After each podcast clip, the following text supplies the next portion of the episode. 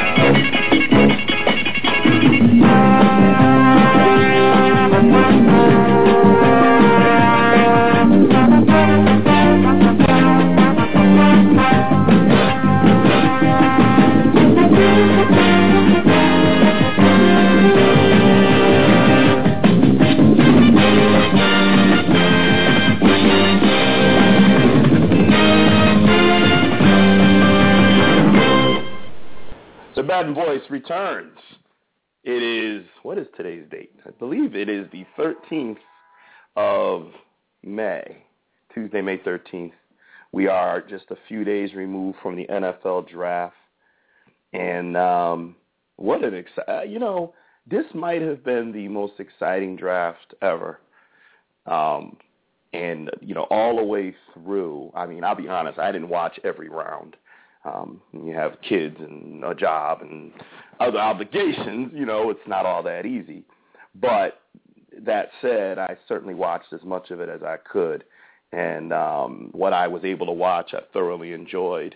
Um, so kudos to ESPN and NFL Network um, for a, a great production.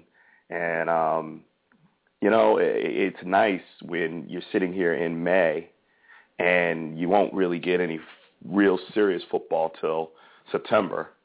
Um, so you know we still have five months to go. We're four months out for three or four months out from football, and to get an event that exciting was was really nice considering it's May and spring and it's not football time, but to have football be top front and center in sports, even with all the basketball news and the basketball playoffs have just been phenomenal. Um, and even with all the basketball news, football still took center stage with uh, Clowney and Manziel and uh, and of course you know Michael Sam we will talk about. Um, so it was a great draft. It really was. Um, so that said, let me introduce. Uh, I have one co-host with me. Uh, I am anticipating a full house. So uh, let me bring on, uh, you know, uh, Train calls him uh, little big brother. I don't know where he really get that from. A big little brother. I don't really know where he gets that from, but that's what he calls him. So it's kind of cute. So, uh, but everybody knows him as JB. My brother JB. Welcome to the Madden Voice. What's up, brother? Appreciate it. Uh, it's always good to have you, man. Just you and me right now, waiting on K-Star, waiting on uh, Dr. Train to join us. K-Star said he was running a few minutes late, probably watching the Pacers game and probably, you know, gagging on something since uh, they're losing right now to the Wizards. So he's hmm. probably uh, gagging on something. And uh, Train was was calling kind of right as he walked out of work was going to give us a call. So right now it's just uh, you and me. So share with me without getting we'll, we'll get into specifics shortly, but big picture wise, what were your thoughts on the draft based on what you were able to watch and what you were able to catch on our updates and stuff? Well, I thought it was a great draft personally. Um, there was some movement which I expected to see somewhere. Um, I knew some teams were going to move up, some were going to move down. But overall, it was a very good draft. I think uh, I'm glad to see that just from a Cowboys perspective, we didn't jump and grab Manziel with the uh, 16th pick. I'm glad that Jerry Jones well, hey, showed hey, a lot of restraint. Did I just say don't get specifics? Wait a minute. You, you I can't you help it, man. You're I, jumping ahead. I can't help it. You're gonna get to talk about the Cowboys. I'm giving you the Cowboys to talk about. I'm gonna let you. I am know, gonna. I know. You, so just hang tight. But big picture, you enjoyed the game, right? I mean, you enjoyed the draft. Big, big, you know? big picture, great draft. I think it was uh, one of the deepest drafts that we've seen in terms of quarterbacks, wide receivers, offensive linemen. So it's it's nice to see those kinds of drafts where the teams that need the help can go in and find the help. uh, unlike some of the drafts in the past where it's been slim pickings and nobody really can get the kind of player that they need, let alone want. So from that perspective, it was nice to see. Yeah, and I, you know, and for me, um, it was a deep draft, and I think that helped. I really do. But I also enjoyed the production value of it. I I, I really enjoyed that they make it an event. You know, I think that um, I, I like every bit of it, all the hype, bringing the players on stage, and all. I liked all of that. I think that um, you know, people that aren't professional, and you know, certainly you and I aren't professional athletes, but we've we've dabbled in the field of athletics, and I can only imagine the amount of dedication that these guys have spent um, since very young, for years and years and years, to get to play on the highest level. Um, you know, and and their whole lives are changing as we speak. You know, from you know pretty much just being a, a, you know a highly touted college football player to now uh, becoming a multimillionaire um, pretty much instantly, and all of your dreams and hopes and wishes just come through, come true. And the fact that the NFL recognizes that and really gives these guys all of the pomp and circumstance that they deserve because you guys, you know, 20, 21, 22 years old, they've probably been playing football for 12, you know, years, 13 years, longer you know, Pee Wee League and, you know, middle school and high school and college and, you know, and now finally their dream of making it to the NFL is within grasp and it's being given all of the respect that I think it deserves. And I, I, I, I think other sports can learn from that. You know, make it a spectacle, make it an event, make it something that your fans – want to see, your fans want to tune into. You know, it was the most watched draft of all time. And um, I think a lot of it had to do with the fact that the NFL made it production, made it production worthy. And I, I respect and appreciate that. You know, so um yeah. I, I, you, you hit I just want to jump in because before I forget, you hit the nail right on the head, T, when you said pomp and circumstance, because it really is a graduation for these players. They are graduating into the professional lifestyle, and they get to come out with their own opening music, which I thought was really cool. So with, with that one phrase, it really sums up not only the importance of these players jumping from the college to the pros, but yes, making it a, a truly a grand event because it is it is a, a celebration, a graduation for these players. They get to become something that they've always dreamed of. And I think that all of us, no matter what kind of profession it is, we always want to be able to do something that we've dreamed about doing since we were little kids. So yeah, kudos to the NFL for doing it the right way. Yeah, I agree. I give them I give them all the credit in the world. Uh, we have another co-host joining us. Let's bring him on. This man is uh, our, our resident doctor of philosophy, Dr. Train. Welcome to the Madden Voice. What's going on, man? Trying to run up out of work.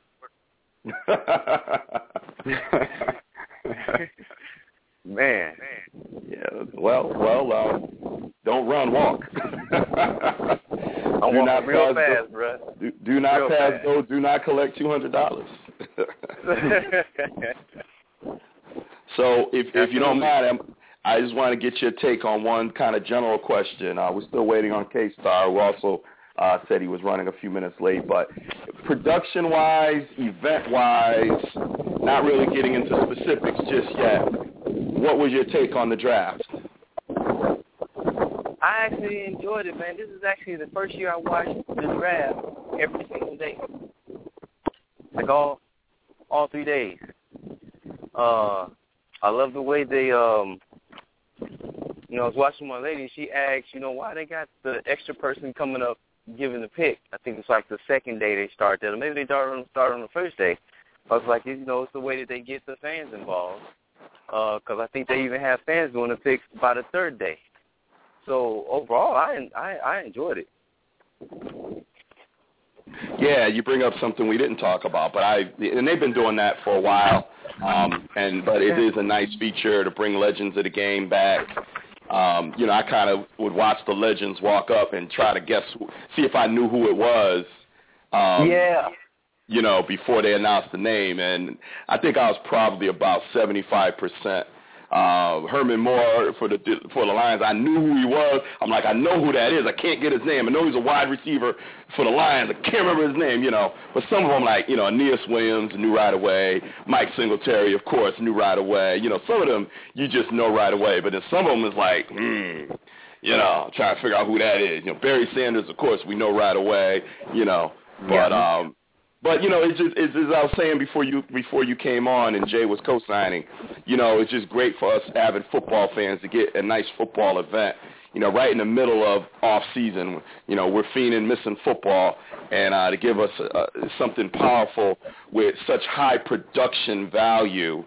Um, I really appreciate the NFL doing for us, and I think other sports yeah. could really could really learn from the NFL. I think basketball could pick up their game a bit, you know. Um, and you know, I don't I don't even know when the, to tell you what I know about baseball.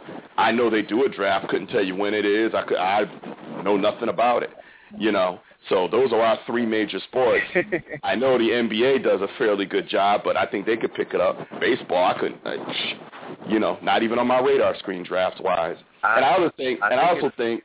Now go ahead, Trey. Okay. Now I was gonna say I think baseball is some towards the end of football season or right right after because I remember the whole thing came out with uh some team uh drafting uh Russell I mean yeah uh Russell Wilson Yeah, right. I think you're right. Yeah, yeah. yeah You know, and the other thing is, and then you know we'll we'll, we'll jump into our, our topics, but I think you could be surprised at the how a, a casual or average fan after watching this event could become more of a fan, or how you could get people that may not watch a lot of football to get interested if you give them a good event like this. I think it can only help your sport. It can't hurt your your sport. You know, they want to know what is all this hype about Jadeveon Clowney? What is all this hype about Johnny Manziel? Who is this openly gay guy they're talking about getting drafted? You know, they, people start to ca- catch interest in the storylines because there's no football. And guess what? When you get Mhm. interested in the story, the next thing is now you want to see how it plays out on the field.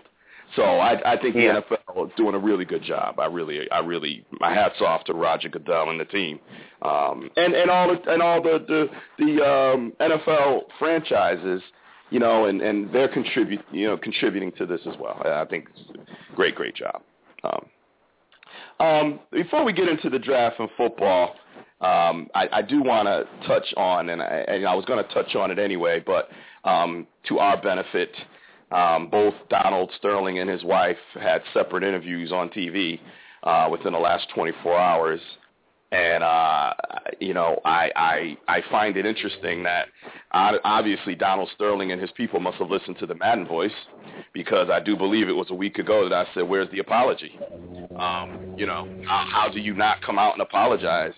And um, and sure enough, he well, I don't even know if I would classify it as an apology. I will say he attempted to apologize.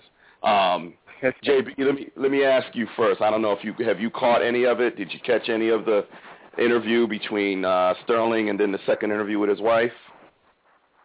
I caught uh, snippets of it uh, via third party, meaning other uh, talk shows or uh, things of that nature. So I did catch a little bit of it, and it's basically like we said last week. If you're going to apologize, do it up front. We all know it's not going to be a sincere one, but at least do it up front. And to wait this long to give this half-ass apology, still not buying it. Hmm. Hmm. Not buying any of it.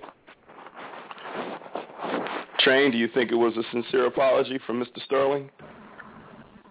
Hell no Stephen A. said in the words of Stephen A. Yeah, I said it. Hell no. I don't know what that was, man. that dude is delusional, bruh.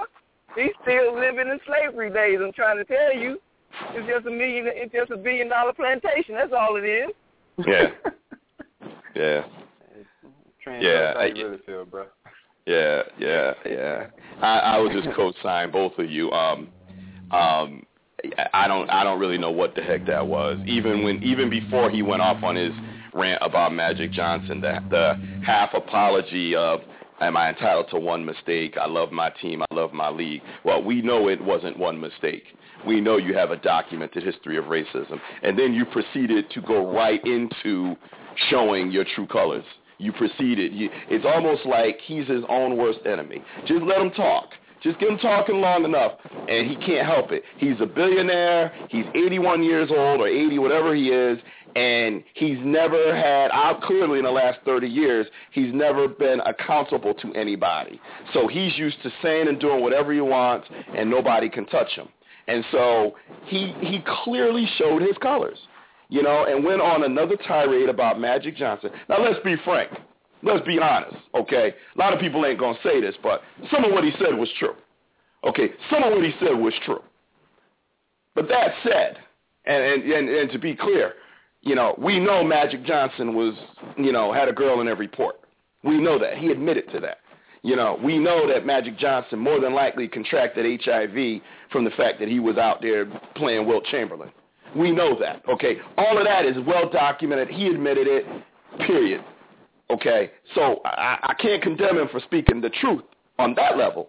What I can say to him is, why do you feel the need to say that now? And if you had done your homework, you would know what Magic Johnson has done for the black community over the last uh, 20 plus years. You know what he's done in economic development, um, you know, what he's done for jobs and opportunities, you know, what he, you know, Ma- Magic Johnson is a pillar of the Los Angeles community. And I think, and I'm not the first one to say this, I think this is his way of trying to figure out a way to keep Magic Johnson from taking ownership of that team because that's what the NBA wants. Magic Johnson is a Los Angeles legend, okay? And everyone wants him to take over ownership of the Clippers. He's not going to get the Lakers. He had a small pre- piece of the Lakers for a little while, but the Buss family ain't giving up the Lakers. So they want him to take over the Clippers as ownership. And he knows it, and so this is his way of trying to make it harder for Magic. And really all he did was make it easier. Really all he did was just open the door even wider. And I will give Magic credit, and I hope that uh, Saint is out there listening or catches the archive, because Magic says, you know, I'm going to pray for him, and I'm going to forgive him, but we need to move on. You know, Ma- Magic is saying all the right things. I, I you know, you, you, you gotta you gotta love a guy um, that has no reason to say all the right things could be vindictive, could be mean-spirited, you know, and he's taking the high road. I, I got to give Magic a lot of credit. Um, but what about, Trey, I'm going to go to you first. Mrs. Sterling, who contends that the sins of the husband, who she claims to have been separated from for over a year, should not be her sins, says she will fight the NBA and that she feels she's entitled to maintain ownership. Well, she's delusional also. You know, um, no, you you didn't you didn't say the things that he said, and and you may not completely agree with his, his views, but you're attached to him, so it's guilty by association. We're all familiar with that process, and there's nothing she can do about it. I, I think it's when she talks, there's no point in listening. So what she has to say, it just really doesn't matter. It's almost worse than him talking. Yeah. Um, oh, I see why K-Star is late getting on to uh, the Madden voice. The Pacers are down by seven at the half. Uh, that's what it is. Okay. Uh, JB, your thoughts on Mrs. Sterling? Uh, basically the same thing. I mean, two nutty buddies ought to stick together. There's reports out there that when Donald Sterling was doing all of his dirty work as a slumlord, she was going undercover to watch everybody so that she could further participate in the same doing that he was doing. So one is just as bad as the other. Pick your poison. She knew exactly what was going on. She just wants to hold on because of the money train. She's as bad as that uh, V. Stiviano woman. They're all about the money. They want their dollars because they know it makes sense. So yeah, she's crazy too. Yeah. She's absolutely nuts. Yeah. I think she's got um a little she makes a little more sense than her husband, but you know you, you know you're a married couple or divorced or separated or whatever. You bought the team as a couple. Um no one in that family should maintain ownership. No one with the last name Sterling should be allowed to maintain ownership. Period. Um, you know, and and I will admit that when I saw her on the Today Show, she did look kind of surprised at what her husband was saying. But I'm thinking underneath it, she's probably thinking, how stupid can you be? Not that she's surprised that he's racist, but that he's actually coming on TV and making those statements, knowing what's at stake. That's what I think her surprise was. So, yeah, she they they just got to go, and um, you know they they they have no support.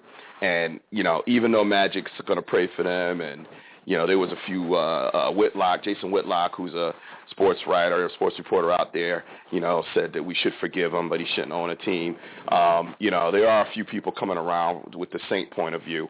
Um, I don't think forgiveness is the issue. You know, uh, are we to are we to forgive the ripple effect to the organization? The, you know, the millions that they're losing in sponsorships. You know, the people that aren't coming to the games now because of what's going on and how that affects the the little guy that's selling popcorn and cotton candy and hot dogs. You know, going to forgive all of that. So I, I'm I'm sorry, Saint. I mean, I think you're a pillar pillar in your community. I think you're a stand-up brother. I really do. And I strive to be like you. But right now, I'm too angry to be like you.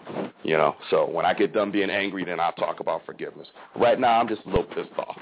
So um, that said, let's get to the draft. We waited long enough for K Star. Uh, if he show, uh, you know, hopefully he'll he'll join us. If he doesn't, uh, wish him the best. And uh, we're gonna we're gonna go on. So so we're gonna start off before we talk about specific teams and draft rankings and all that. Let's start with the biggest story of the draft. And surprisingly, the biggest story of the draft is not Johnny Manziel. The biggest story of the draft is Michael Sam, the first openly gay person drafted in the NFL, as was seen on ESPN and, and NFL Network and was plastered um, pretty much all over those networks for most of the weekend. Um, and of course, we all saw uh, his tears, his exuberation, and his affection to his uh, his partner. Um, Jason, you know, when you saw all of that, what were you, what were your thoughts? What were your reactions?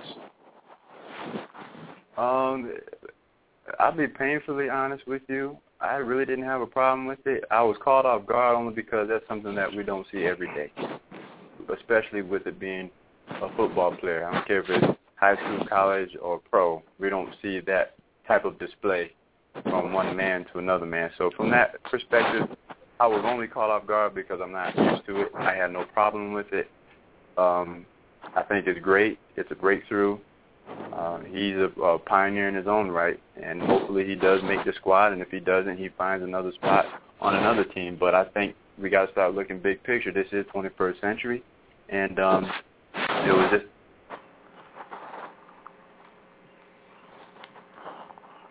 Hello, JB. Yeah, I'm here. Oh, okay. I thought I thought I lost you for a second. Train, you still there? Nope, nope. Yep, I'm still here. Okay. Um, Train, do you have any thoughts? Any any any thoughts on anything that has to do with the Michael Sam draft? For the most part, I, I agree with what Jay just said. Uh, with with uh, there there are two things that I will add. One, I'm, I I don't want them to get up to the press conference and constantly say we drafted him as a football player. It's the NFL draft. What else the hell did you draft him to be? A cheerleader? I didn't know that there were other positions that you could get on the NFL team other than in the NFL draft other than to be a football player? Do you actually have to keep saying, yeah, we draft him as a football player? Well, damn.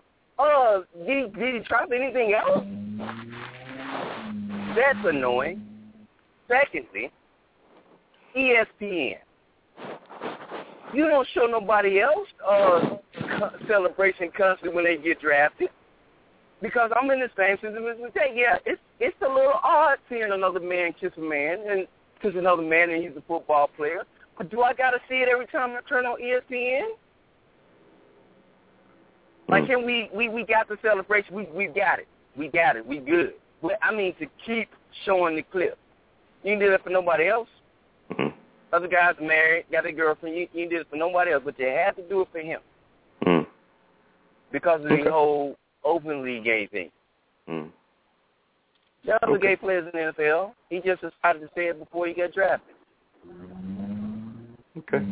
We now have finally joining us uh, from Indiana as he's watching his Pacers down by 11 in a game that they should win at home, but they're down by 11. We have uh, the 10th ranked Madden player according to Madden World Syndicate. I'm really disappointed in that case, Star. I looked at the rankings. Whoa, You're whoa, ranked whoa, whoa. 10th. You're ranked 10th, brother. Ooh, What- what's yeah, up? that- this is this This is is top not, ten. this, What's up, this is not. Hold on, relax. This is not a good introduction. We've got to redo this. I mean, that was written poorly. Uh, the writers of the show really did a horrible job there. Uh, That's what happens when you're 20, when you're 20, 25 minutes late. You get a shitty introduction. When you're on time, you get. hey man, hey man, let me tell you something. I had by far and away one of the most hellacious workouts I ever went through. Like I was lightheaded, like I literally had to recover. Like it was, if I, you wouldn't want me on here uh, on the air early on time. It just would have been a mess. It really would have been. Let me at least say this. It's been a while since you've been with us. It is good to have you back on the Madden Voice. So welcome back to the Madden Voice. I am happy to be here, but real quick, I'm not going to let that NWS thing slide. Uh, I'm top 10, and I haven't even played a game yet against anyone on there. I'm trying to find a game on there. People, for whatever reason, aren't really trying to play me too much. Um, I don't know if it's just the mystique or the legend uh, that is me, K-Star, but uh, you- you'll see me shoot through, out those rankings once I get some games in. That's just... I'm hoping, man, because there's about five guys I know ranked ahead of you that I know you could smoke. Oh, no. Oh, yeah, absolutely. But I'll get those games in. You sitting there like, yo, mama's ranked fifth? Yeah, okay. Anyway, Yeah, yeah, um, yeah. Yeah, yeah. Funk ranked ahead of you? Okay. Um, but anyway, um, we were talking about Michael Sam, and and and you may have heard Train's comments as you as you tuned in. Uh, just want to get, I, I think it's the biggest news, clearly by the coverage, even bigger than the Johnny Manziel drafting of of this draft. Thoughts on the drafting, if if anything, of Johnny Man? Of, I'm sorry, of Michael Sam. Um, you know, I, I would just say that uh, good for him for being drafted, but at the end of the day, he actually hurt his draft stock, unfortunately. Uh, I think by coming out and admitting he was gay before the NFL Combine and draft, he put a lot of pressure and uh, the spotlight on him unnecessarily. Uh, I feel like he should have waited until maybe after the NFL draft to do that because um, had he uh, done that, I guarantee he probably would have shot up a couple of rounds. But no NFL team will acknowledge, that. The guy was a tremendous pass rusher and was a co uh, defensive player of the year in the SEC. So I mean, let's be honest, the guy had talent despite the poor combine. Um, I'm kind of annoyed by it though, just because I feel he's getting too much coverage. Um, you know, I understand why, but you know, at the end of the day, uh, it's just kind of self promotion. I feel uh, by you know uh, entertaining the these news conferences. I saw one earlier when I was at the gym. I couldn't believe it. Like him and Jeff Fisher were sitting next to together, uh, together answering questions, and I didn't see what the questions were, but I can only imagine what they were about. And I'm just like, why, why, like, why, why did they sign up for this? Like, this is ridiculous. And this is why he fell to the seventh round, and he did it to himself. And you know, I mean, he can be him, and that's fine, but he didn't. At the time, he was just ill-advised and just seemed selfish. Well, K-Star, you are opening the door to where I'm about to go, and I'm going in a different place than all of you, and I'm not even going to ask for forgiveness because um, I will say this. I don't care whether people like or don't like what I'm about to say. But K-Star cracked the door open. I'm about to blow it wide open, so just give me a moment. Um, first of all, K-Star is absolutely right. This guy was projected a fourth-round draft pick co-defensive player of the SEC, which is widely considered the, the, the most the, the toughest defensive league of all of the of the conferences in the uh, NCAA. Am I right, brother Jay? Yes. yeah. You are correct. Okay, and he was co-defensive player of the year, and projected before he came out as a fourth round pick. So clearly, by announcing that you're gay, there's a motive there. There's a motive because why would you cost yourself that kind of money? Okay? Because clearly it was more important for him to express the fact that he was gay than it is to play football. And here's why I say this. We see cameras in people's homes. We see the people in the green room. We see people there waiting to be drafted, and there's cameras. Who's the first person that they give love to when these guys get drafted? Who's the first person? Yeah, mama. Thank you. No, they give it to God and Jesus and yeah, the parents. Right. Well, well, when they get on the microphone, it's God and Jesus. But when you see them hugging and kissing someone, who's the first person? Usually a mother or a Mother. father yeah, or some was about to say sort. mother. Right, or some sort of guardian, and maybe it was an aunt or a grandmother. Always, that's the first person every time. Yeah, they'll get to the girlfriend or the boyfriend, or, or you know, whatever, not boyfriend, but you know, they'll get to the significant other. They'll get to it if they got a baby. They'll get that's coming too. This guy, right away, starts making out with his boyfriend. Now I watched this live. I watched it happen live. I'm not even in train. I'm with you on the countless, countless replays. But I watched this live because I wanted to see who was going to get Mr. Irrelevant. So I started. I wasn't watching. I started, and then all of a sudden they they start talking. You know, Michael Sam, and he's crying, and I'm like, oh, good for him. And my first my first reaction was good for him. You know, he's getting his shot. I think, you know, honestly, I'd hope the Cowboys would take, take a look at him, frankly. But whatever, you know, because we need pass rushers. So, hey, but you know what? I'm, I was happy for him. But I'm watching this unfold, and I'm like, okay, they keep kissing. Where's the mother? Where's I don't even know his situation, but where are the people that raised you, that drove you to practice every day, that that that bought you your first set of shoulder pads, that you know what I mean? Like where are those people in your life that helped you get to this stage? Why are you kissing this this this dude and nobody else? There's nobody else in the picture. Well, there's a reason for that. He did that shit on purpose.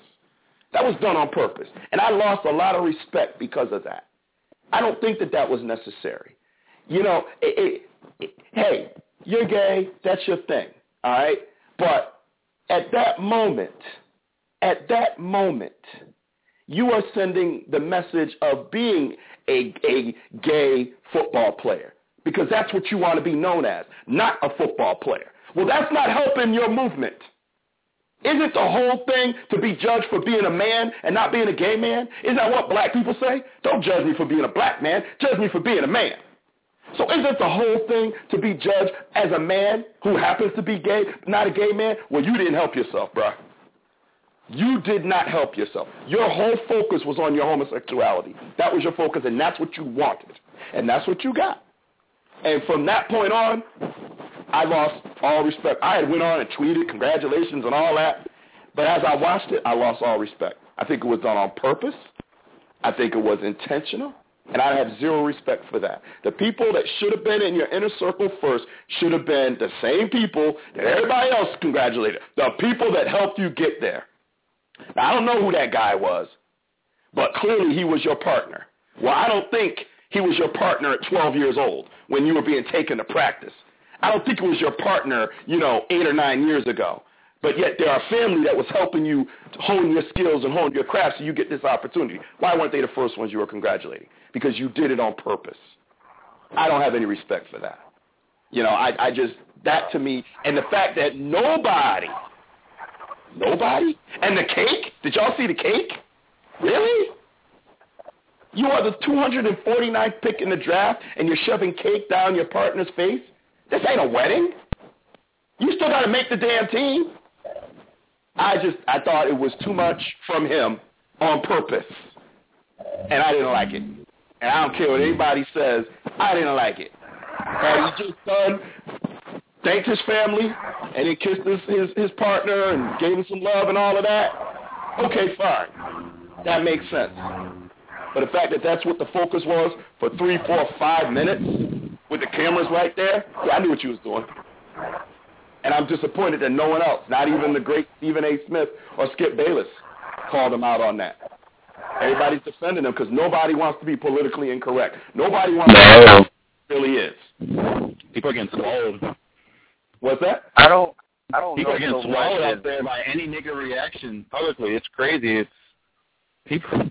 People like are really are getting destroyed. If if you make any kind of negative comment whatsoever, you are absolutely just like uh, you know burned out there, like cast and burned. Like, people are just trying to like you know take you out. It's it's insane.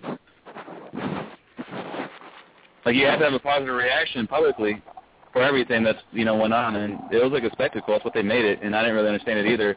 Uh, it seemed contrived. It seemed theatrical. Definitely seemed staged. They knew what they were doing, and you know it's fine to be happy and everything, but that wasn't. Well, well, I, I would say two things. I'll say two things. One, uh, I don't, I don't. His whole celebration for being draft, for being drafted 249th or whatever, that's that's his celebration. Uh, my issue was the fact that ESPN spent so much time publicizing it. So I can't really fault Michael Sam for that. But I will agree with you on one case, T, where you say um, he wants to be known as a football player. And if that's the case, then there was no need for you to come out and say that you're gay before being drafted. Because before you were before that was out, it was all about you being a football player. But you wanted everyone to know that you were gay first before you got drafted. Me and Monica had this discussion. I was just like, I don't, I, I don't, I don't see the point of it. If you want to be known as a football player, no different than than, me moving up the ladder in corporate America or you moving up the ladder to be in corporate America. You want to be known for your skill set, not for the color of your skin. So I do agree with you from that perspective. Well, uh, but let me say this. Let me let me let me say that I don't think ESPN did anything wrong because it's news. It's clearly news. He is the first openly gay NFL player in a in a sport that is this isn't tennis, this isn't golf. You know, this is physical contact, you know, at high speed. Um, you know, the quarterback takes his hand and puts it right on the butt of the center. You know, this, this, this is a man's sport. And so this is a big deal. And so I don't blame ESPN for having cameras and have cameras in any other pick, you know, late seventh round pick, but I don't blame them because it's news. But he knew that and played to those cameras. He, I don't think what he did was spontaneous. I think it was orchestrated. I think he knew exactly what he was doing because the cameras were there. And my problem is, is you didn't thank the people that you should have thanked first. That's a clear sign that you were doing it for the cameras. You wanted to publicize and republicize and republicize the fact that you were gay. Now, would they take a look into his past? Because from what I read, he didn't. He hasn't had the greatest of childhood, and I'm not sure his his parents were actually there the entire time. Well, I'm not mistaken, a lot a, a lot of his family members, you know, either quite a few of them he had some a couple of I incarceration, a couple of uh, some deaths and some other things that went on, and football allowed him to escape all of that. Okay, well, there was a room full of people, and the only ones that you could see for a good two to three minutes was him and his partner. True. And you know nobody else in the celebration for two to three minutes. And then and then after he thanked other people, then they went to the cake and it was just him and his partner again, shoving cake in their face. I mean, really now? Now come on now. That's not a bit over the top. I get it, you're happy. I get it, and I, hey man, I, I don't know that feeling, so I'm not even going to try to say I know how you feel. I don't know how you feel. But I'm sorry. I just think that whole thing was theatrical and over the top because he wants to be known as that. That's what he wants. He, hey, who knows if he's going to make the team or not, right? Rams, you know, we don't talk about, but Rams got a pretty good team, pretty good draft. I mean, you know, pretty good defense, I should say. So who knows? Um, we don't know what's going to happen. You know, higher picks than him. Uh, with more of a, a you know better track record in college have not have have, have failed miserably but he will always be the first openly gay person to be drafted in the NFL. I think he wants to know that he's going to always have that income stream. Even if he doesn't make it in the NFL, I got this to market myself yep. as. That's my thought. Jay, you got anything? No, I mean you definitely have a solid point, and I think the one thing that that you touched on that resonated with me is, okay, great, glad you got drafted, but just like every other football player that's drafted in the sixth round, seventh round, fifth round, whatever, you still got to make the football team. And that's really by far and away the most important piece for him personally, at least it should be. The fact that everybody knows he's gay, he got drafted, that's great. But if you're serious about football and you're serious about your career and you're serious about honing your craft and developing a skill set to have a, a long, successful career in the NFL, you got to start on square one. You got to put the work in and get the mindset ready to go out there and make the team. Because as a seventh round draft choice, there's no guarantee. It's not like a first round or a second round. You're a seventh round pick, and like you said, it, I heard projections uh, prior to uh, the draft that he was going to be at, as early as a third, as late as a fifth. So yeah, puts him smack dab at fourth. But there's no guarantee you're going to be signing a contract tomorrow. Quit all this celebrating. I'm, I'm, I'm happy for him, but it's time to get down to business now. You're a seventh round pick. Get down to business. But see, that's that's the part where I, I I hear you guys keep harping on his celebration. We wouldn't know what his celebration was if ES, if ESPN wasn't airing it. We don't even know ESPN if there was any it? other person. But here's, But here's was- my thing: we don't. ESPN was airing it because he was gay. We got that. And we Yeah, know he's I- I'm not- to the point of sacrificing Oh, oh, third or fourth round money, which is more money than seventh round money, because he wanted the world It to know is. he's gay.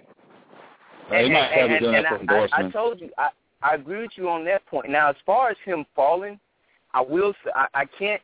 I can't disagree when K Star said, yeah, it, it's due to him coming out, but it was. I think also it had to do with his with his metrics. I mean, when he tried to, when he was, when they compared him to other guys that were considered tweeners in the in the draft, his metrics was lower than theirs, even though he got co-defensive player of the year.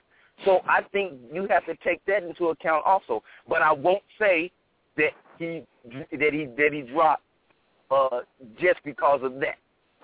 You know what I'm saying? I can't necessarily say Right. uh, it was all metrics. It probably was the fact that he came out because it, it is media attention, and St. Louis will have a lot of it until training camp truly starts. I mean, I mean, I I mean, it, it, it's. I, I hear what T is saying, and I hear what Trey is saying, and I think it's really one of those where it's what came first, the chicken or the egg, because he can celebrate all he wants to, regardless of what cameras are there or not there. At the same token, you got ESPN. They're going to try and, and make the headlines because they are media, so they're going to do their job. So, like I said, which comes first, chicken or the egg? And we that's know what came first. We, we, no, no, no. We know what. There's no doubt what came first. What came first is he announced to the world that he was gay before the draft. That's not the part I'm talking about, though. That's not the part I'm talking about. I'm talking about strictly being happy for the moment and being glad that he got drafted. Now, granted, yes, you, you take the other side of the spectrum.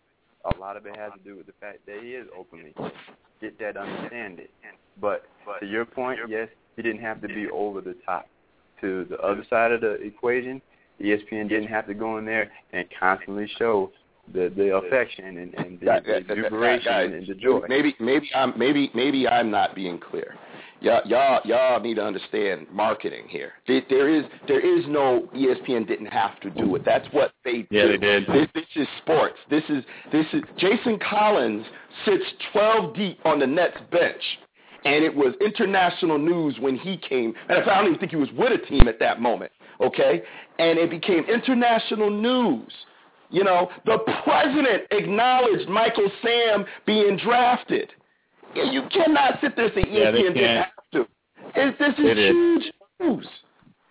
So and another no, thing, anyway, I don't know if you guys noticed. Or I'm sure you guys did, but I mean, I, I didn't realize how many people cared. Like, uh, you know, in the I guess the gay community, they showed a, a clip of of people just waiting for Michael Sam to be drafted in uh, some kind of a, a gay bar, and they they went nuts. I was just like, whoa. I mean, it, it is a big deal to a lot of people. It's, it had to be covered. It will be, but I feel like it's also theatrical. See, we we don't we're not you know as far as I know none of us here are homosexual, um, um, and so we don't we don't travel in those circles to understand the impact. Okay, but at the same time, if you if you followed the coverage afterwards and the reactions and the people that were tweeting, I mean, when you get Obama acknowledging a late seventh round draft pick, Obama wouldn't have known this guy's name at that point except for the fact that he is openly gay, and it's uh, it's it's breaking new barriers now, right? You know, military, don't ask, don't tell, right? This is a whole new. So no, ESPN had to be there. NFL Network had to be there. You know, they they had to. What I'm saying is he didn't have to come out when he did. That's his choice. And after seeing the celebration, now had he not celebrated like that, I wouldn't I would not have had this this feeling. But because of the extensive celebration, I, my opinion, just my opinion, is that this was all planned. this was on purpose. This was him setting himself as a brand, as a spokesperson for gay rights, so that he has something if football doesn't work. He's got this forever. He he will always be, just like Jason Collins, always be the first openly gay people. Always. And that's going to go far. Whether they whether you know Jason Collins been playing for a while, but this guy hasn't even you know he's not on the team yet. So that's all I'm saying, and and that to me is a little bit disingenuous. While you're saying I want to be known as a football player, no, you don't. No, you don't. I would more respect if he came out and said, "Yeah, I'm gay, and I want the world to know it, and you know, I'm going to use this platform." But I said, "Okay, that's exactly what you're doing. You're using the platform." Hey, uh, K Star. K K Star. Yeah. Uh, your Pacers are down by 20 at home. Ooh, Well, three one in the series though. I'm just trying. Like, let's Well, see well, well Okay. be, be, well, after getting pushed seven games by the eighth-ranked team in, in, in, the conference, I mean, I, I, I, you, you, let me just give you one piece of advice. Um, even though Hibbert has been playing better, your team ain't gonna beat the Heat, so you really should stop calling them the best and that they're back because they ain't gonna beat the Heat. Did you see LeBron 49 last night? That y'all can't, y'all, y'all Brooklyn can't. Brooklyn has no defense. I'm not trying to hear it. Oh, come on, man. LeBron Really? James is great. LeBron James is great, but th- let's be. I mean, the Pacers took the Heat to seven. Matchup wise, the Pacers are a perfect uh, matchup for the Heat. Last year, For the- last year, last year. This team, the Pacers team this year is better. Right now, we've gone through some. They're not playing that better team. 3-1. After after after going seven games in the first series. Come on, man. Come on, man. Come on. We're just trying to find ourselves. It happens. Yeah, yeah. Uh, uh, you don't play ninety some games. You trying to find yourself? Woo! All right. we gonna, we we we get back to the NFL draft. I'm just sorry. I'll be I'll be reading I'll be reading K Stars Facebook comments. And I just Well, it's I, fine. It's fine. He's not trying to the. Pacers are the number one seed in the NBA. They have one record over the Heat. And and took he, seven last year. They have home court advantage. I still like the Pacers. They still give them uh, matchup problems. You're speaking as a Pacer fan, which is what I always warn you about when we talk about football. Is sometimes you got to put your loyalties aside. You're speaking as a Pacers fan. You know what I'm saying? I mean, Oh, man. I, I appreciate that. Come on, man. If you they're not playing as good as the Heat right now, period. No, but they're losing the Heat if they were playing like this right now. I mean, they were losing to Washington right now. But at the end of the day, they're still 3-1 the series. I'm not Yeah, well, in panic mode. There's no reason for me to be in panic mode. Everything's all good. It's going to play out like it's supposed to play the Heat. Three two though. That's We'll see what happens. Looking like three two. Wow, uh, twenty It three is points. looking like 3-2, but it's all good. Mm, yeah. Mm. All right. All right. Well, Uh, glad they got home home court. yeah. Well, They're gonna need it. Yeah. All right. So um, talk a little Johnny Manziel, and then we're going to talk team stuff. But um, you know, we heard that, uh, and, I, I'm going to ask K Star this because K Star, you know, you play the Browns twice a year, and uh, Johnny Manziel was drafted number 22, as everybody knows, Cleveland Browns. And the Cleveland Browns have announced they released Vince Young, which kind of surprised me a little bit, but okay. And they have come out and said that Brian Hoyer is their starter. Mm-hmm. Did you have thoughts on their first round draft pick, Heisman Trophy winner, and he's going to be sitting the bench, according to Browns? Uh, I don't think he's gonna be on the bench at all. I just think it's you know the GM, the owner, whatever, just kind of posturing, playing you know hard to you know basically just saying to Johnny you have to earn it, um, doing what he's supposed to do. open competition then. Why wouldn't he just say, hey, you know, we've got two, three quarterbacks. It's going to be open competition. May the best quarterback win. Why wouldn't he just do that instead of coming out and saying Hoyer's a starter? Uh, maybe he feels like he needs to humble Johnny Manziel. I don't know. I I mean he's not the he's not the the thing is it wasn't even the coach who said that. I don't even know why he's speaking on it. The GM, the same guy who drafted him, who traded up to get him. You know I don't know why he's you know, disparaging him other than again for him to kind of just do like a reality check to try to curb uh, Manziel's ego, if you will. But you know if he has to do that, I'm not sure why he uh you know traded or drafted him in the first place. If he has to uh, play that in the in the media and all that good stuff. And again, he's not even the coach of the team, so I just I, I don't really understand it. But as far as Manziel the player, um, I got to say that when they drafted Manziel, I didn't feel very good about it because I think Manziel's gonna be pretty good in the NFL. Um, as a football player, as a quarterback, just because based off his instincts, his pocket presence, and his ability to create. so I wasn't too pleased when the Browns when the Browns landed Manziel. Uh, wasn't really happy about that, but typical Brown fashion, you know, Josh Gordon got suspended for the year. So now is that official or is that still? Uh, the he officially failed the drug test. The NFL hasn't ruled on how long it'll be, but it's, okay. All yeah, right. but not official yet. All right. No. Uh, JB, any thoughts on um, you know, on um, the Manziel. Uh, mainly, I'm more I'm interested in the in the release that in the in the news that they're saying that Manziel's not going to start. Yeah, I mean, it might be smoke and mirrors. Um, it, it might be cover up. I'm I'm really not sure either. I'm I'm right there with with uh with K Star. I think that and uh, and you as, well. If Hoyer just started, just come out and say it, that he just started, or if there's going to be quarterback competition, just say there's going to be a quarterback competition. And I, I think that there is truly going to be a quarterback competition. I don't think Hoyer can be officially named the starter. He played well up until he got hurt, but he is coming off a major injury. And I really believe it, it should be a quarterback competition and let the best quarterback win out. So it, it just might be smoke and mirrors, and we'll, we'll let training camp decide that. Uh, uh, he he played okay. I think Wells a bit strong. He he played okay. Well, I mean, all things all things considered, I think he played well. All things considered. I don't I don't think he played well enough to just. He wasn't bad. He, he was definitely wasn't bad. He definitely made some plays. Right, I mean, he made some. Well, he made some plays. He also had, you know, I mean, you got Josh Gordon on that team. That helps out a bit. Exactly. Um, you know, it was, it was such a small sample size. That's ridiculous for that GM to even say that. He hasn't even touched OTAs or training camp. Like it's so stupid. Like it doesn't even make any sense why he would do that. Right. Training, Nash. Uh, I just think uh, I'm gonna agree with what I heard someone say earlier. You know, I think he was trying to uh, douse the fire of the media circus, but you can't do that. You drafted Johnny Manziel. You can't douse the fire on the media circus with Johnny Manziel. Same way you can't douse the fire for Michael Sam. It's coming, so just be prepared for it. But um, it's it, clearly it's it, it's an open competition. So regardless of what they say, it's an open competition. I saw what I liked from Hoyer in the few games that I saw him play, and the one game I actually fully watched. But it's rather an open competition because you don't know what you have in either quarterback on the NFL level. Not truly. You know, in my opinion, Hoyer didn't play well enough to be named the starter over um, a Heisman Trophy first round draft pick. Okay, number one. Number two, I agree with Train 100%. Why? It, the same circus that you're trying to douse is getting you uh, unprecedented season ticket sales. You will have a sellout every game next season now. And that is 100% because it started after you drafted Manziel. Okay? It didn't start after you drafted uh, Gilbert. It started after you drafted Manziel. It didn't start after you moved down in the draft. It started after you drafted Manziel.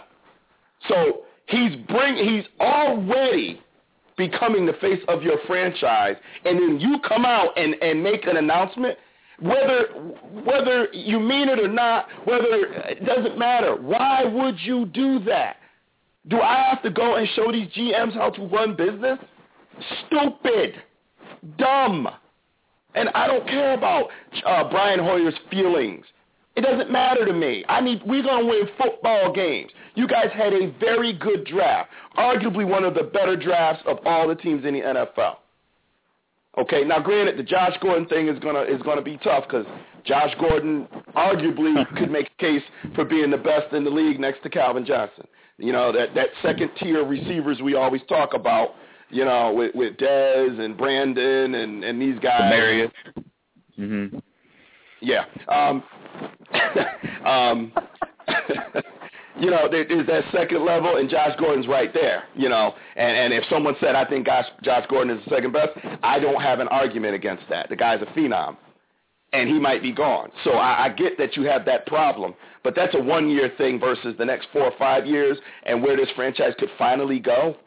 You know, uh, literally, it has been in a dog pound. You know, and you could finally do something, and then you come out to, to if it was to douse the fire and the flame of Johnny Manziel, and we're going to humble him, dumb move, stupid. bid. And if that's what you wanted to do, why didn't you at least put your coach up there and do it for where it would actually make sense as the coach of the football team, not the GM? That why doesn't don't make any, why- it doesn't make any sense. It's just bad you all call- around.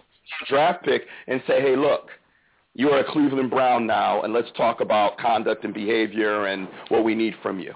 Why don't you do that? And this way, you don't have to do anything. He's he's you know, that's your player now, right? You drafted him. So I, I mean, it's just stupid. It's just it's just it's just dumb to me. Anyway, um, let's move on. I, you know, Uh, you know who they play week one, by the way, don't you? who who's playing? Who? Wait, what? Browns at Pittsburgh. Week Uh, one. uh, good luck. Good luck. Yeah, Speaking of Pittsburgh, let's roll. Let's roll right into. Okay. Let's roll right into your Steelers. Let's roll right into your Steelers and tell us. Tell us. You know, if, if you know, I, I'll be honest. I'm not a big draft grade guy because you don't know.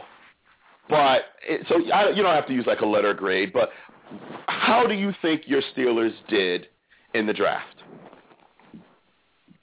I'll put it like this. I placed a jersey order in for a draft pick of ours today. Um, in Ryan Shazier. I am absolutely excited. Uh, very, very, very, very excited, and just super. Ex- again, excited is the word because I, I'm just really um, pleased uh, with the draft that the Steelers had as far as getting some of the talent they did.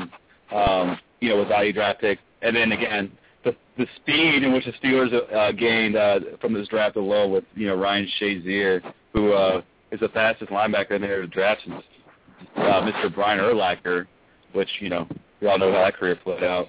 Um, you know, getting guys like Dri Archer, uh, the fastest uh, player in the draft, running four two six forty, like just, just potentially impactful players. Stephon Tuitt from Notre Dame in the second round uh, to short the run defense, and uh, you know Martavis, Martavis Bryant. You know, uh, Sammy Watkins is uh, uh, teammate in Clemson, uh, the tall receiver who only played a year there as a starter. Um, I, I'm just really excited because there's some players that start for the Steelers day one, and these players are very, very, from an athletic standpoint, uh, explosive. And you know, the one thing the Steelers had issues with over the past couple of years is the fact that we got quote unquote old and slow. Well, Ryan Shazier immediately changes that.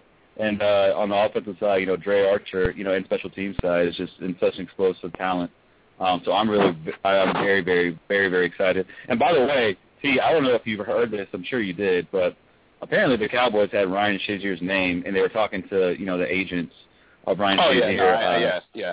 Yeah, Yeah, yeah, yeah, yeah. no. So- the first the first You know. four picks the Cowboys had on their on their big board were defensive players, and Shazier was the last one available, um, and they wanted him badly. And I agree with everything you say about the guy. I, I watched some film on him, and um, you know he he's the truth. And uh, I was disappointed um, for a moment, but you know I moved on that we didn't get him. And um, but yeah, the Cowboys and and, and my sources tell me that they did try um, to swap picks with the Steelers, and the Steelers wouldn't budge. So um, No. yeah, they they tried to get that. They they had a feeling that Steelers might go for him, so they made the call to see if the Steelers wanted to swap picks and give you guys a seventh round pick for it, and you guys wouldn't budge. Y'all wanted Shazier, so and and Yeah. got him, and, and he and he was a great pick. I, I can't even, you know, I, my my my dislike for your team will never overpower my knowledge of football, and uh, it was a good pick for you guys. It really was. Um, he should he is a guy that should I'm come right in excited. impact player. Yeah, absolutely, absolutely. Yeah, yeah. Got Um, to order his jersey today, so I'm pretty excited about uh, the draft the Steelers had. Yeah, yeah, absolutely. Uh, Dr. Train, let's go to your Bears. And, um, you know, your thoughts on, um, you know, the, your Bears uh, um, draft. But first of all, let me say the short answer of it is that I'm satisfied with, with what they've done. But man, was I sitting there waiting for Aaron Donald to drop and drop and drop. Here we are at the 13th pick, and I'm like, just one more spot. Just one more spot, big boy. You'll, you'll be a bear. I know it. And I'll be damned if St. Louis go ahead and snatch him up. And then I jumped out my seat. Because I really Mm. wanted that guy. First and three Mhm. technique. I really Yeah. wanted him to be a bear. Yeah, and he was Perfect another guy. He was another guy that uh, Cowboys had Ah. four, four defensive players before the O lineman they took, and Donald was was one of them too. So yeah, Yeah. I mean, I was surprised to see him jump. He made it past Tampa Bay. Evidently, Lovie Smith felt like he got the defense that he needs because Tampa Bay went, you know, majority offense for the for that draft. Uh, but we missed him, and Chicago turned around and they drafted, you know, the cornerback Kyle Fuller, who was rated as uh, one of the top, well, on some people's boards, the top corner in the draft, the most NFL ready corner. So I'm I'm not dissatisfied with that at all because Tillman is Tillman is old, you know, and uh, he may only be there for another year or so. So it, this this was a good year to go get a guy that could play that could play corner, and he'll probably play he'll probably win a nickelback position because this day and age you need three corners, if not more. Got a couple of defensive tackles. Uh, satisfied with that because we really needed some young defensive tackles, and then we got a safety in the fourth round. As far as what we did after that, I don't really care. But the first four picks, um, I'm very satisfied. Okay. Um, JB, I'm going to allow you, give you the floor, and give us your thoughts on uh, the Dallas Cowboys draft. Uh, everything that's been discussed as far as the four defensive players taking ahead. I mean, you you hate to see that happen, but I mean that's that's how it goes. So with that being said, I am glad that they picked Zack Martin. He's probably out of all the uh, first round old tackles to go, probably the most versatile.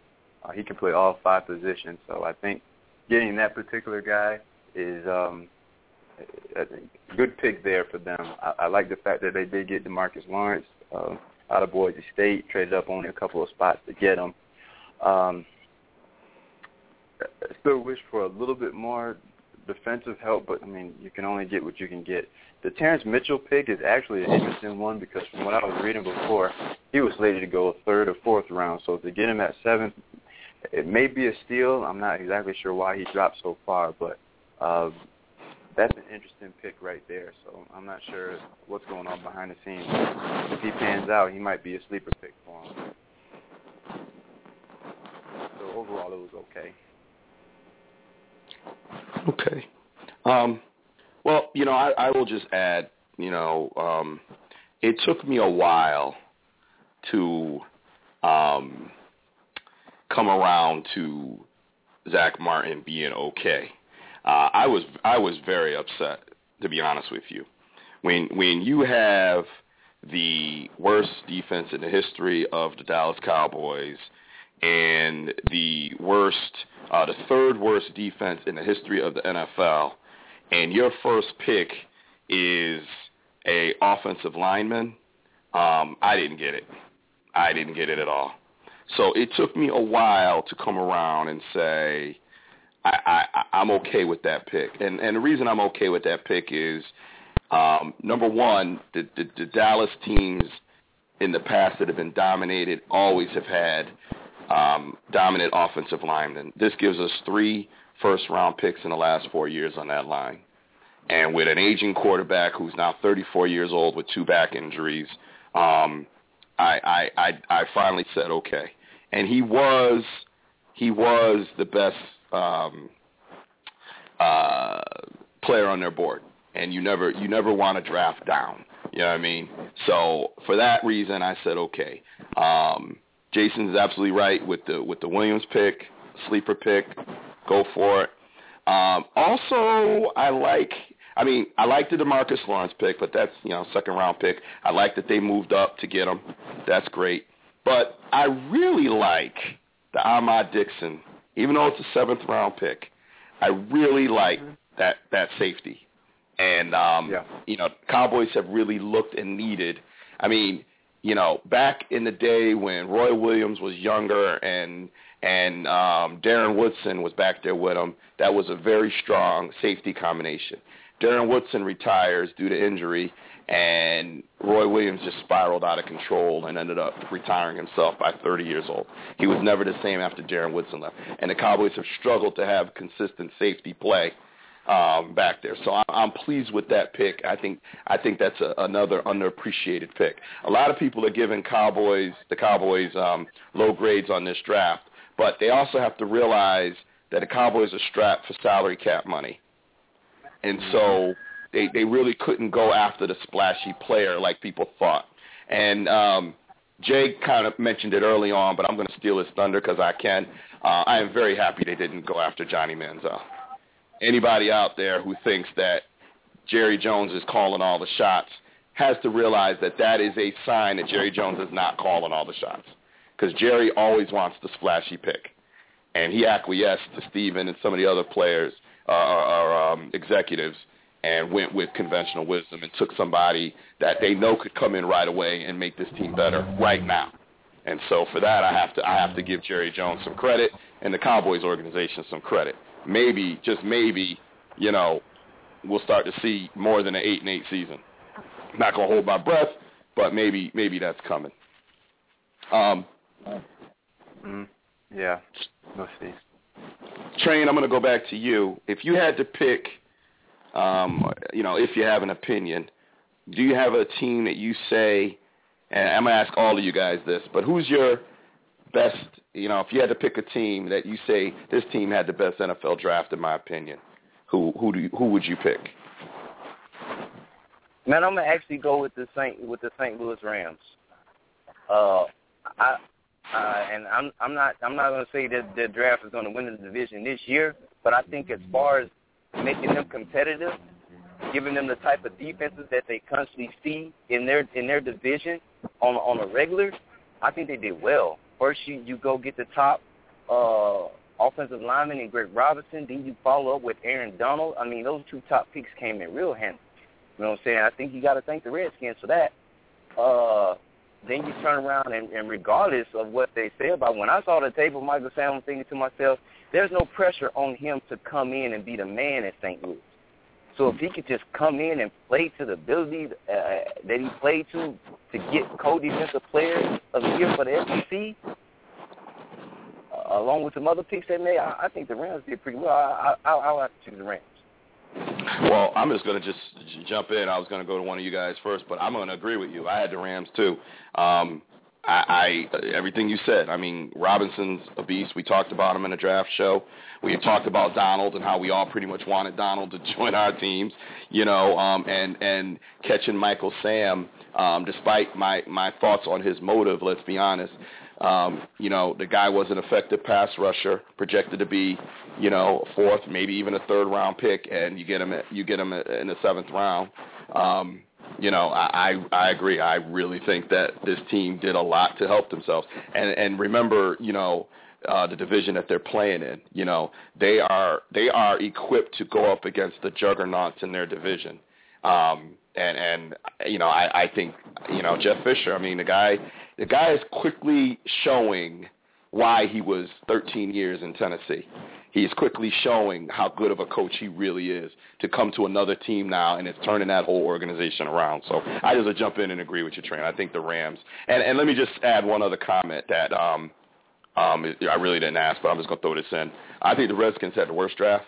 Um, but this is what happens when you spend all your money on free agents. You've got no money to sign rookies. And I'm going to tell everybody, I'm going to, I'm going to predict it right now. The Redskins will not be a factor next year.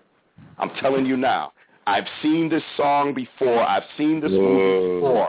I've seen this movie before with the Redskins. Go out and get the free agents and try to create a super team, and the super team falls flat. I've seen it in Washington more than once with Dan Snyder as the owner. Okay? And and now I know, you know, they got uh Gruden in there now, so but That's huge. This, well, yeah, but he's an un, he's an unproven head coach. I'm not yeah, saying that's true. That, that, that is true, but I think he'll help RG3's you know development. Uh, he's, significantly. He's, I, I, I don't I don't argue that point at all. I think quarterback wise, we know the Gruden family knows quarterbacks. Okay, so I don't argue that point at all. And and RG three is the X factor in everything I'm saying. The guy, yeah. you know, I, I if RG three plays like he did his rookie year, then all bets are off. The guy was unstoppable.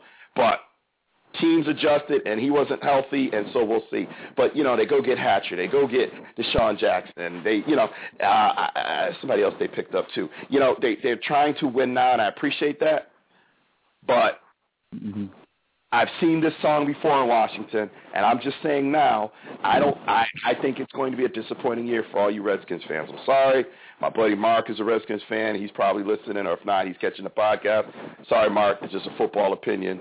Uh, we'll see what happens. But anyway, uh, let me move on to K Star. K Star, if you had to pick a team and say this this team did the best in the draft, who would you who would you pick? Ooh, uh, you know, I, this is I'm going to go with the Niners because the Niners had so many damn draft picks, a uh, in like the top four rounds, and some of the players they made out with, um, I, I think uh, just they did a great job. I mean, they got Carlos Hyde, the running back from Ohio State, who's a very very good player. Um, and you know they're loaded at the running back position now. You know Frank Gore has some tread on his tires, so we've been talking about that for years. But Carlos Hyde, I think, could make an immediate impact for them right away. Um, you know, then they had another safety, which they needed needed to do. Um, you know, get some more help in defense. But they also traded for Stevie Johnson. Uh, you know, I think I believe they traded a fourth round pick uh, to the Bills for him. And Stevie Johnson is a very, very solid receiver. He'll definitely be uh, a big help to the Niners passing game, which, um, you know, the more weapons, the merrier. So I, I really like what the San Francisco 49ers did. Um, you know, the, that that division, that's U.S. Just you know, I mean, it's tough to grade a draft because it's who really knows. Uh, you can only project, but you know, the Cardinals, the Rams, uh, and you know the Niners and you know the Seahawks are the Seahawks, but the Cardinals and Rams really impressed me. But you know the Niners again, they just had so many draft picks and I just looked, and you just watched them and it seemed like they're just like re-upping, reloading. Um, so I, I was really impressed with them. Well, But you know why Stevie. that- You know why Stevie Johnson became available, though. Yeah, Sammy Watkins. It got a little crowded in uh, Buffalo. Oh well, yeah, yeah. I mean, I mean, uh, uh, you know, I, I I mean, he became expendable. You know what I mean? Um, Yeah, um, yeah. Um, and and he's he's a solid receiver. We'll we'll see. We'll see what we'll see what happens out there. Um, Yeah. we'll see. I don't know. And, and Trey, I want to caution you, by the way, because people really aren't talking about this pick. Um, but I, I really like what the the Lions did in the first round pick, getting the tight end Ebron. Um, when you look at you know the the Lions offense uh, the past couple of years, I mean now they have Jim Caldwell, which you know is a help because you know we already know how that Schwartz experiment went. But when you look at the Detroit Lions adding that uh, Ebron at tight end, who's extremely versatile, really explosive, um, to the middle of the field, and you have Reggie Bush and Joique Bell, and you have you know Calvin and, and Golden Tate. They only had Calvin for explosive plays, and you know up until last year Reggie Bush. So uh, offensively, what the Lions did, I'm, I'm really intrigued by because I think that this will make uh, you know uh, Matt Stafford's life a lot easier. You know he's had sloppy play at times. Um, the Lions in general have just been a very very sloppy team, but uh, that tight end Ebron's pretty a pretty impressive athlete. Oh, you know, impressive tight end. So before- before- I thought it was a pretty good well, pick. Before Trey, thought it was a good pick. let me let me just let me just say the problem when you miss a show is we hyped Ebron last week. Um, so Oh, you're not you? throwing, Okay. uh, yeah, yeah, we hyped him last week. Um, but Okay, go ahead, I thought it was a great Well- pick, though, specifically for Detroit. Just again with uh, what their teams, you know, their their personnel and all that good stuff. Well, let me say this. Um, them picking uh, Eric Ebron did not uh, doesn't really make me nervous about Detroit. Them hiring Caldwell had already made me nervous about Detroit. I don't give a damn what players they get. Dude know how to tame. He know how to tame a team. They were a dysfunctional team with talent, and now they got a head coach who knows how to use that talent. Yeah. Yeah, and- Eric and- nice, but and- and Caldwell is re- more dangerous. Well, and remember this. Remember this, and I, I agree with Train. He, he, Ebron is nice, but Stafford throws for has thrown for five thousand yards. Um, He's not doing that again. there- yeah, there's a- there's only one football, and so you know, keep that in mind. That the, you know, while he will be a great addition, uh, let's just see you know where he fits into that scheme because you know they, they have some playmakers there, and so what is this guy? What is he really going to be? You know, is is he is he he's a he? We hyped him last week and talked about a couple of teams that he could go to and make an impact. I I would say that that was really not the great the greatest place for him to go to to make an impact. He he should have he should have there should have been you know I'd I'd have to look and see who picked uh first uh who, the first nine picks, but I think there were better options for him where he would have made a bigger impact. He's not going to make that big of a splash because of the the weapons they have now, which is quite a few. You know, like so I think that he maybe number wise, numbers wise, may not make a huge impact. But I think that for Matt Stafford, just having that comfort over the middle of the field, and um, again, you can only double Calvin. I mean, so often. I, I just think that's a great security blanket for uh, what the Lions have, and and I think that the Lions are run the ball a lot more this year, which they should because 5,000 pass yards didn't win them too many games. Um, Well, so. and I think that's where Caldwell, like Train said, is really going to make an impact. I Um, agree. JB,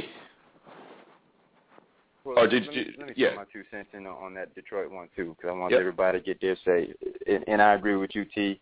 There's only one football to go around, and there's got plenty of playmakers out there.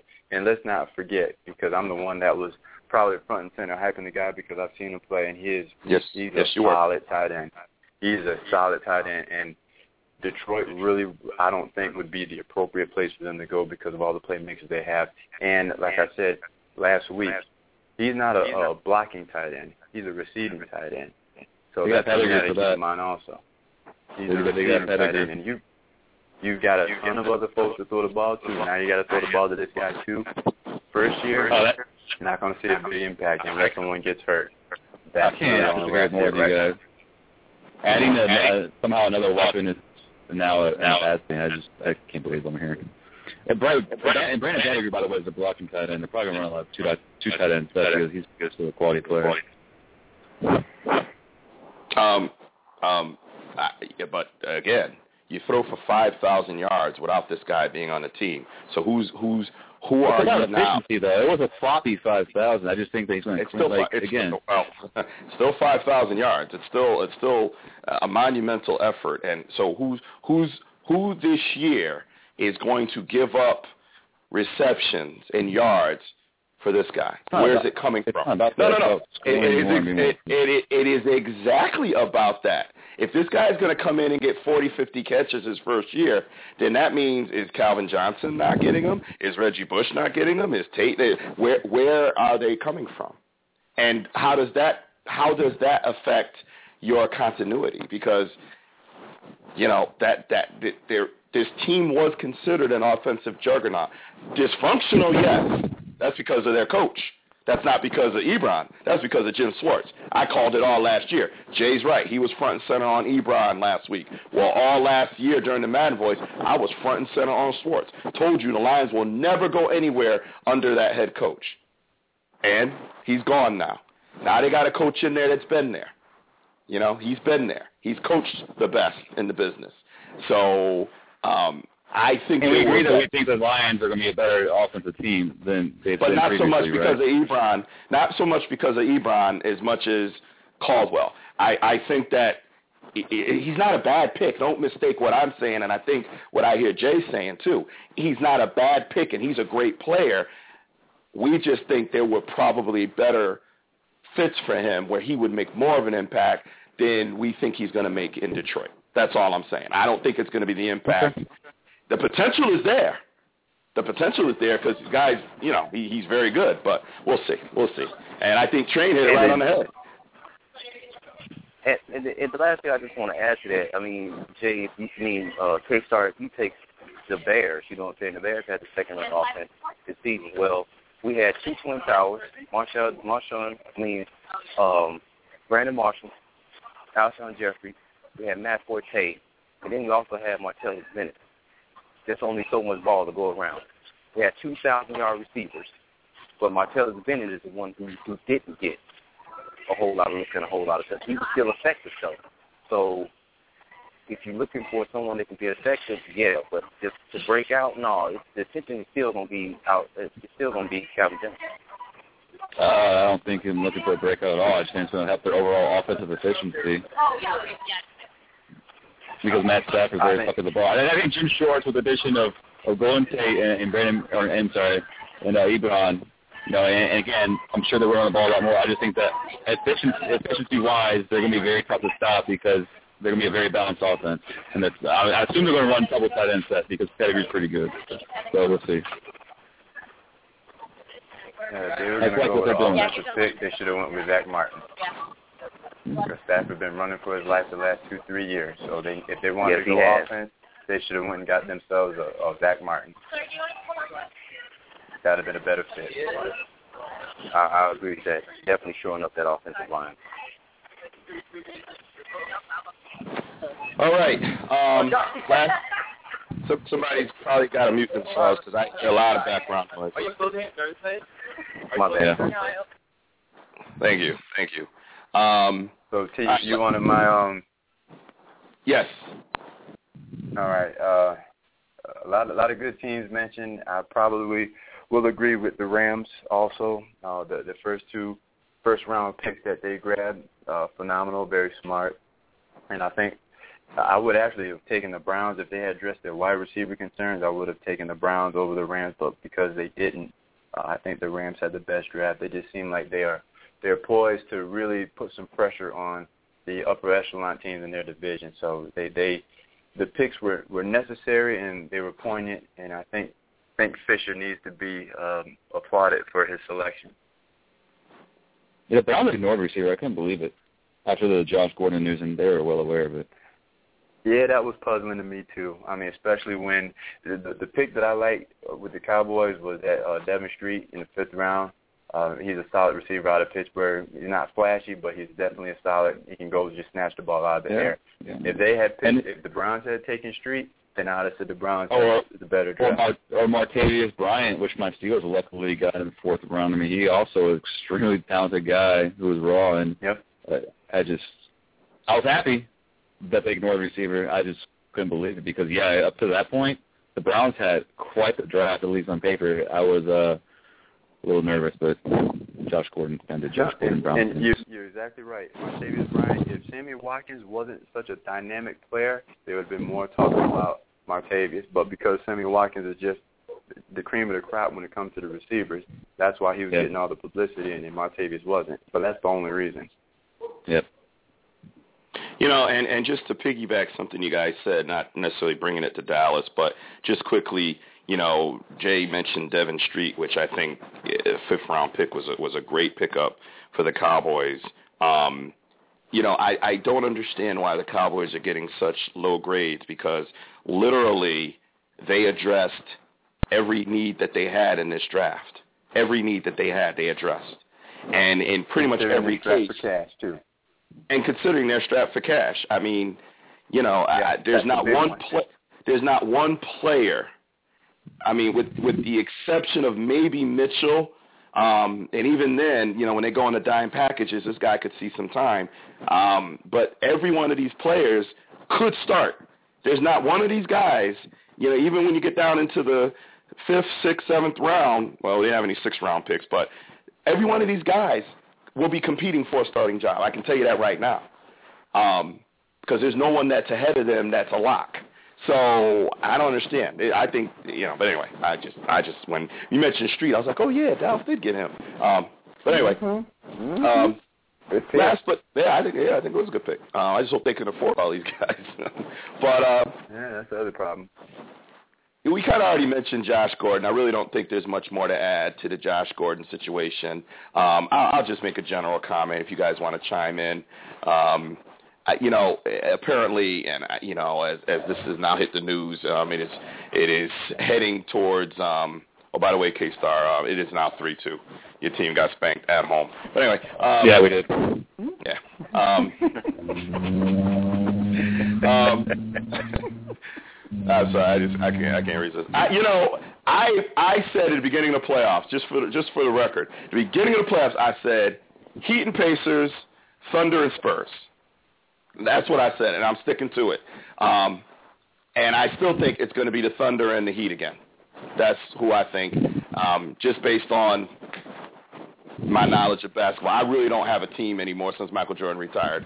I, I don't have a team anymore, but I, I just think the Heat's the best team in the NBA right now, and I, I don't see them losing again as long as Wade stays healthy. But anyway, I'm getting off the point. Um, Josh Gordon, to me, I don't get it. You, this is this is a classic case of you have everything handed, to, not handed to you. You've worked for it, and you've got everything in front of you now, and it's more important for you to go get high again than to stay clean and continue to be a productive member of the Cleveland Browns and to stake your claim as one of the best.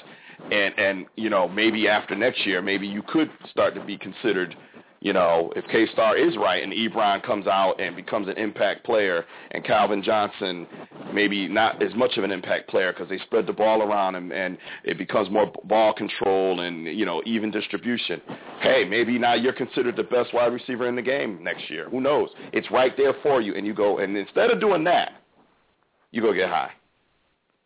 And now it's pretty clear because it's not your first offense, you're going to get suspended. I, I just don't get it. You work your whole life to get in this position, and you blow it just to get high. I, just, I don't I don't get it. I really don't get it. drug test he's failed. That's horrible. What is he doing? He's been in the league for like three years. Like, what is Josh Gordon? What is going through Josh Gordon's mind? I think he's hanging out with Ricky Ricky Williams. That's what I think. Oh my god. Uh, It's so ridiculous. I was happy. I mean, don't be me wrong. Like, I, I feel bad saying that. I was happy that Josh Gordon got in trouble, but like, oh my god, like, I, was worried about the whole, you know, Manziel running around like an idiot and then, you know, hitting Josh Gordon deep. I don't have to worry about that this, this year, more than likely. And it's all because Josh Gordon is just an idiot. Like, I, I couldn't. I mean, I made, I literally tweeted out the night before, or when uh, Manziel and uh, yeah, when Manziel was drafted, I, I tweeted out saying, you know, how, so how long is it before Josh Gordon gets suspended for the year for partying too hard with Johnny Manziel? All right, so he did party too hard with Johnny Manziel. He partied too hard two weeks prior to it, apparently, and got high in his car. And and now his his uh, this year's up in smoke for Josh Gordon, more than likely. It's just ridiculous. It, it, it really is, and you know, and and you gotta you gotta think that if Manziel felt, thought like, wow, look at the situation I'm getting into, um, you know, you, you got to think that he's now pretty irritated. You know that that your all pro Pro Bowl wide receiver is facing a suspension before you even sign a contract with the team. You know, Yeah, that's crazy. What did Yeah. you know take the wind out of the sails in Cleveland? Uh, that black cloud that just permeates them. It feels like that franchise. Yeah, yeah. Well, all right, guys. Um, I got nothing more. Um, you know, to all of our faithful listeners out there, uh, you know, this is really, as far as football goes, uh, there might be some little bits of news, but I, you know, probably won't hear the Madden voice on for a while. Um, not to say that we w- may not come back if some big news hits or something worthwhile hits. I mean, uh, maybe we'll come back and do an NBA show, and me and K Star will debate the Pacers versus the Heat uh, if if if it comes down to that or something. But um, you know, so stay tuned to Twitter, stay tuned to Facebook. We might come back with a special show here and there. But I will be honest, for the most part, this will probably be it for the Madden Voice until uh, training camp starts, and we're, we're starting to see football again.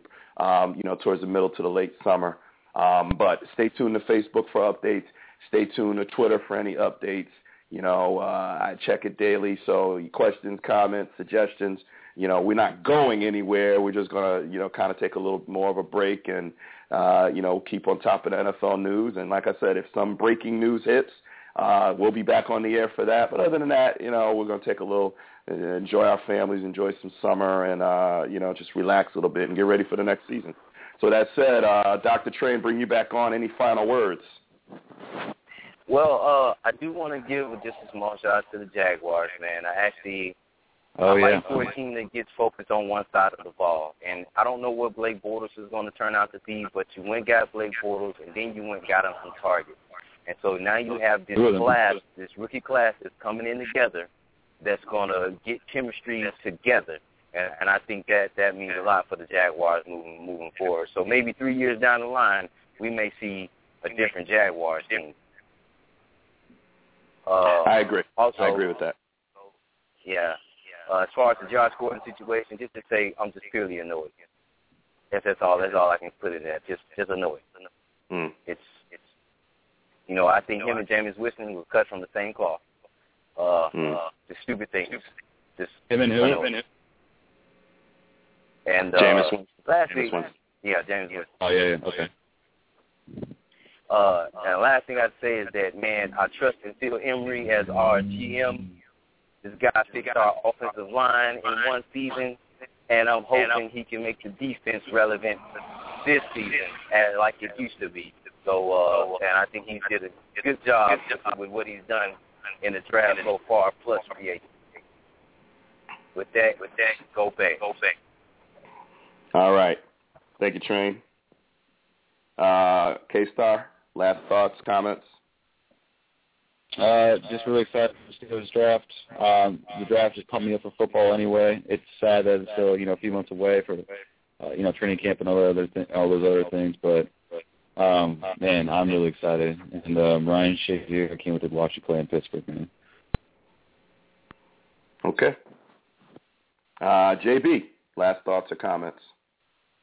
Uh, well, my last comments. Uh, at, at first, I was a little angry with the NFL for pushing the the draft all the way to early May. Uh, obviously, an avid football fan, I can't wait to get to the draft as soon as the football season is officially over with the, the Super Bowl.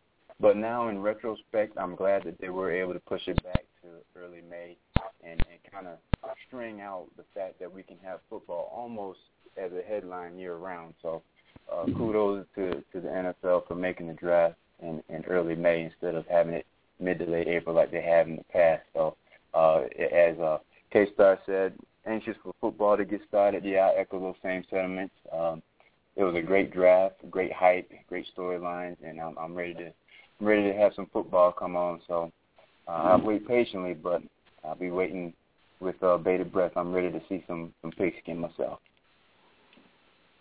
All right. Well, thank you, KStarr. Thank you, JB, and thank you, Dr. Train. I'm going to mute you guys and say a few comments and then get out of here myself. Um, uh, I am always eager for football, but I'm never eager for the warm weather to leave us. So I wait patiently as I ride my motorcycle and go to the beach and and and, and enjoy the warm weather. Although I will admit I have not been on my motorcycle well one one time briefly, but um, so I enjoy the summer and I'm going to enjoy this summer. But I am as eager as anybody. I I I, I wish football. I understand why it's not, but I wish it was a winter a summer sport. Um, but that said, the draft definitely got me hyped. I am um, uh, optimistic about the Cowboys. Um, Romo is right, actually ahead of pace recovery-wise. Um, they've beefed up the offensive line. They went and drafted smart, considering their salary cap issues. Rod Marinelli is now the defensive coordinator, so this is now his defense. We've seen what he's done in Chicago, and we've seen what um, he did with, uh, you know, he 16 defensive linemen last year, the most in the NFL. And um, granted, it was the worst defense, um, you know, in Cowboy history. Um, but think about the fact that you know all the injuries and stuff that Dallas had to go through, and um, you know he he spit and glue kept them going, kept them you know an eight and eight, and you know a, a Kyle Orton interception away from going winning the division and going to the playoffs. So uh, I am optimistic again that the Cowboys understand that you know you just lost Ware one of your cornerstones, storm cornerstones.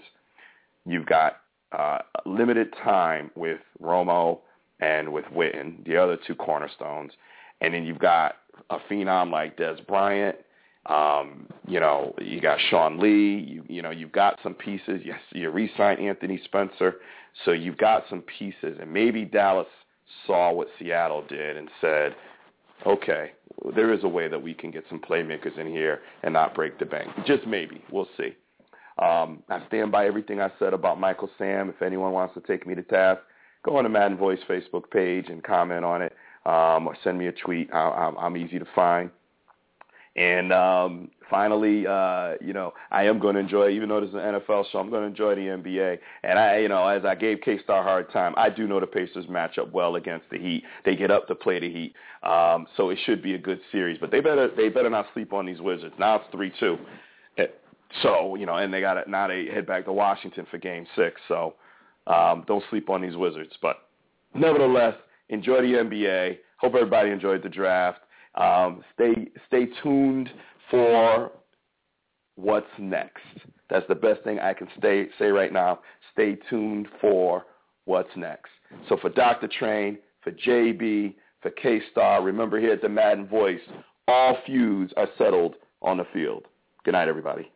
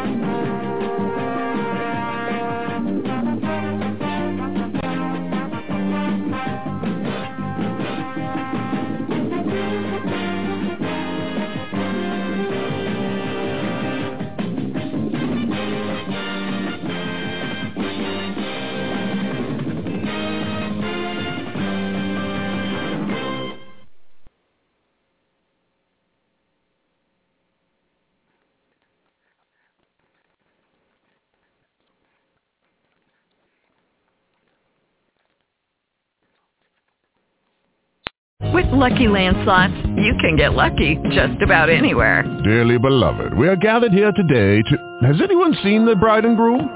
Sorry, sorry, we're here. We were getting lucky in the limo and we lost track of time. No, Lucky Land Casino, with cash prizes that add up quicker than a guest registry. In that case, I pronounce you lucky. Play for free at LuckyLandSlots.com. Daily bonuses are waiting. No purchase necessary. Void where prohibited by law. 18 plus. Terms and conditions apply. See website for details.